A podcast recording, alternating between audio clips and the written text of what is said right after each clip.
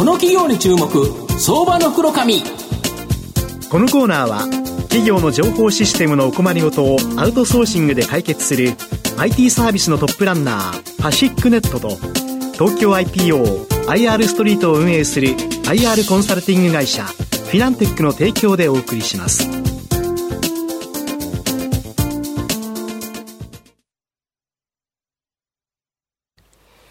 ここからは相場の福の神こと藤本信之さんとともにお送りいたします。藤本さん、こんにちは。毎度、相場の福の神こと、藤本でございます。まあ、あの、東京も久しぶりに雪が積もったっていう形でですね、足元が悪い中、その寒い中でですね、やはり今後ホットになりそうな、今後大きな成長を期待できる銘柄ご紹介したいなというふうに思います。はい、今日ご紹介させていただきますのが、証券コード4811、東証グロース上場、ドリームアーツ代表取締役社長の山本隆明さんにお越しいただいています。山本社長、よろしくお願いします。よろしくお願いします。よろしくお願いします。ドリームアーツは東証グロースに昨年の10月27日に上場。現在株価3590円、1単位36万円弱で買えます。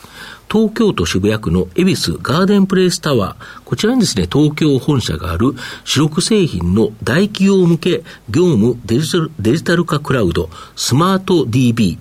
これを活用してデジタルの民主化で大企業を変革する企業です。まあ、今ご紹介したように、このスマート DB は現場主体で業務プロセスの完全デジタル化を実現できるワークフローとウェブデータベース機能を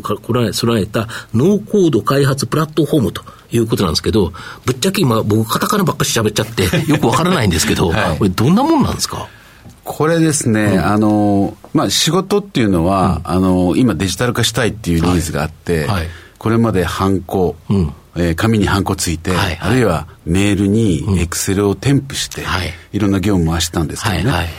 もうそれでは今現代のビジネスのスピードにとても追いつかないと。うん。で特に我々はあの大企業に、はい、えー、特化してるんですけども、うんうん、大企業は特にその紙を回してですね、うん、やっていくっていうことが、限界だっていうのを思い知ったのは、うん、このコロナなんですね。なるほど、なるほど。もうコロナでもうこんなのやってたら、リモートワークもできないし、まあ、そりゃそうですよね、印鑑でね。もうとても業務遂行が、うん、えー、おぼつかないということが、もう本当にこう、まあ、説明する必要がないぐらいに浸透して、でそれによってまあ我々も非常にニーズが上がってきてるんですけども、例えばあのよくサイボーズさん、これ素晴らしい会社で、はいはい、キントーンって今、キントーンっていうのがね、はいはい、テレビ CM で今やってますよね。やってますよね。うん、これとちょっと比べてみると、見た目は似てるんですね。サイボーズさんのキントーンも同じようにやっぱりその業務をデジタル化していくと、でデータがたまるというものなんですけども、何が違うかっていうと、利用する企業の規模が違います。なるほど。サイボーズさんのやつは、まあ、中小企業とか、中堅企業といったような数百、まあ、数十名から、まあ、数百名、いって千人ぐらいとかっていうところなんですけど、我々のスマート DB は、今最大ユーザー、リクルートグループ10万名です。えー、まあ他にもあの有名な企業、で数万名とか数千名で入ってるんですけども、この規模の差っていうのはですね、非常に大きい差で、トラックに例えると、はい、小回りが利く、はいはいえー、軽トラとか小型トラックっていうのは、まあ、2トンとかね、はいはい、そういうのがありますよね。はい、それに例えると、われわれは、まあ、大型トラック25トン、うん、実はそれ以上なんです。うん小松さんが鉱山で使うような。でっかい、タイヤだけで4メートル。4メートルとか。あの人間の身長よりでかいやつですよね。あれはまあ200トンとか300トンとか積めるんですけれども、はいはいはい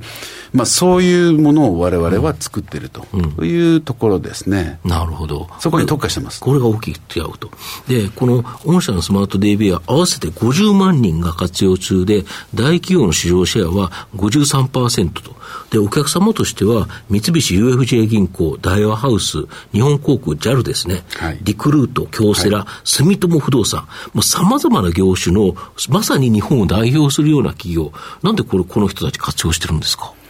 この人たちですね、今、あの、挙げていただいた企業も、はい、業種の特定っていうか、まあ、偏りってないですよね、うん、バラバラですよね。はい、実は発表できてないですけど、大きな交換庁で4万人で使われてるっていうのもあったり、なるほど、官庁もあるんですね。はいはい、えー、日本経済新聞社さんでも、はい、先日発表しましたけども、使っていただいてます。はい。はい、でですね、えー、デジタル化に関して非常に前向き、なるほど。革新的な会社さんが、社内のドリームアーツって何この会社、知らないよっっていうのを押し切って入れてらっしゃるっていう点で言うと、非常に先進的で、まあ、日本のデジタル化っていうのを牽引していくような会社さんが使ってらっしゃるっていうのが共通項なんですね。なるほど。で、大企業向けに御社の場合特化されてるじゃないですか。はい、これなんでですか？大企業美味しいんですよ。うん、なるほど。大企業はですね、うんうん IT 化、例えば、うん、ちょっと極端で言いますね、100人の会社で情報共有しようとかっていうんだったら、うん、別に紙でも多分できるんですね。ギリギリ。はい。うんうん。えー、仕様で私がプライベートで使って LINE をちょっと使ってやっとこうよっていうのがいきますよね。でも5万人で情報共有瞬時にしたいっていう時に、プライベートで使って LINE 使って やってたら、ぐちゃぐちゃになりますよ、ね、あれが出てきたらもうぐちゃぐちゃですよね。これは何を意味してるかっていうと、うん、大きい組織、人数の多い組織においては、うん、IT の効果、うん、うまく使った時の効果は爆発的なんです。なるほど。中小企業、ちっちゃい会社だったら、景気が悪くなって予算減らそうという時に、IT は結構筆頭の、え削り対象になるんですね。っていうのは、あまりそんなに効果が劇的でもないからなんです。大企業は、IT、例えばスマート DB が、例えばそのリクルートで、あるいは日経で使えなくなったというふうになったら、大騒ぎどころか事件です、これは。仕事が進まない。だから、大企業は IT に対してものすごく予算をつけるんです。まずバジェット、予算が大きい。で、2番目がですね、我々にとっては、追加販売とかっていう余地がめちゃくちゃ大きいんですね。で、それは使う、えー、用途の広さ、あるいはその用途の深度、まあより難しく、難しいことに使う、複雑なことに使うとかっていう、最初は小さく始めるんだけど、だんだん広がっていくっていう時の、その伸びがすごく大きい。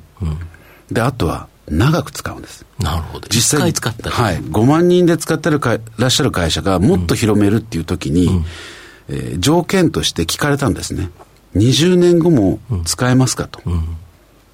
いや、これもすごく美味しい質問をいただいたのと、もちろん使えますと。で、今最長で使っていただいている会社、ユニチャームさんなんですけど、20年今年で使っていただいてます。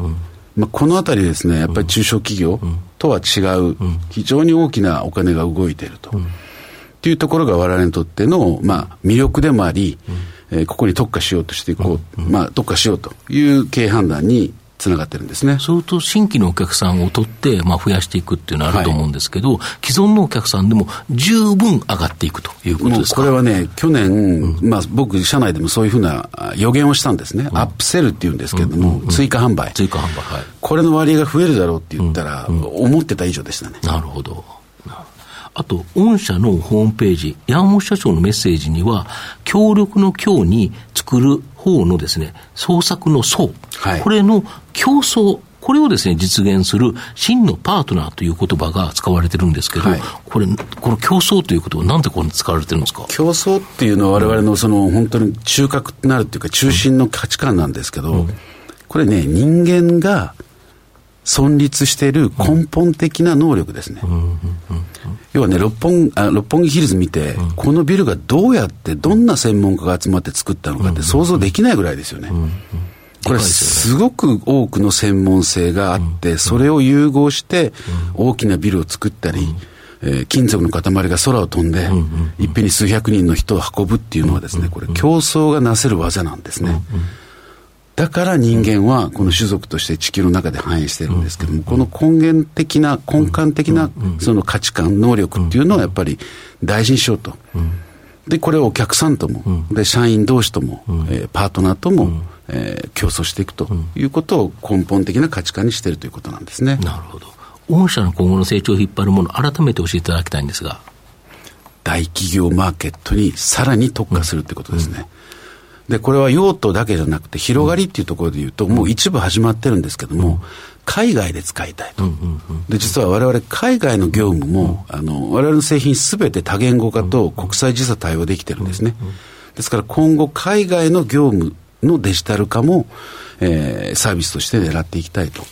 えー、いうふうに考えてます。ありがとうございます。まあ、最後まとめさせていただきますと、ドリームアーツはデジタルの民主化で大企業を変革する企業になります。情報システム部門以外にですね、業務部門の社員でも、はい、えー自ら簡単に業務をデジタル化し、活用できるのがデジタルの民主化であり、まあ、それを実現することができる大企業向け業務デジタル化クラウド、スマート DB、これは現在国内の変革に先進的な企業で利用されています。はい、まあ、今後はそれに続く大企業に利用の幅が広がることによって、安定的に高成長を期待できると思います。また、さらなる大企業向けの新サービスの開発や M&A で提供できるサービスを拡充することによって、非連続的な急速な成長を期待できると思います。じっくりと中長期投資で応援したい相場の福の神のこの企業に注目銘柄になります。今日は、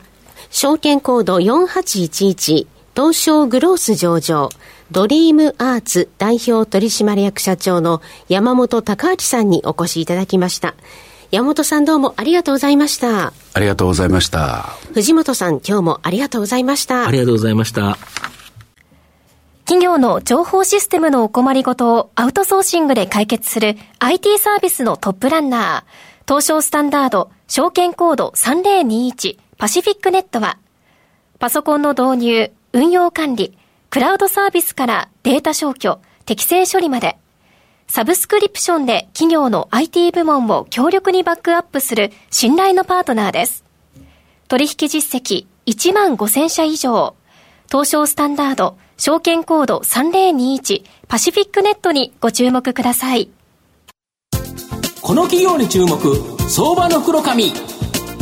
このコーナーは、企業の情報システムのお困りごとをアウトソーシングで解決する IT サービスのトップランナー、パシフィックネットと、東京 IPO IR ストリートを運営する IR コンサルティング会社フィナンテックの提供でお送りしました。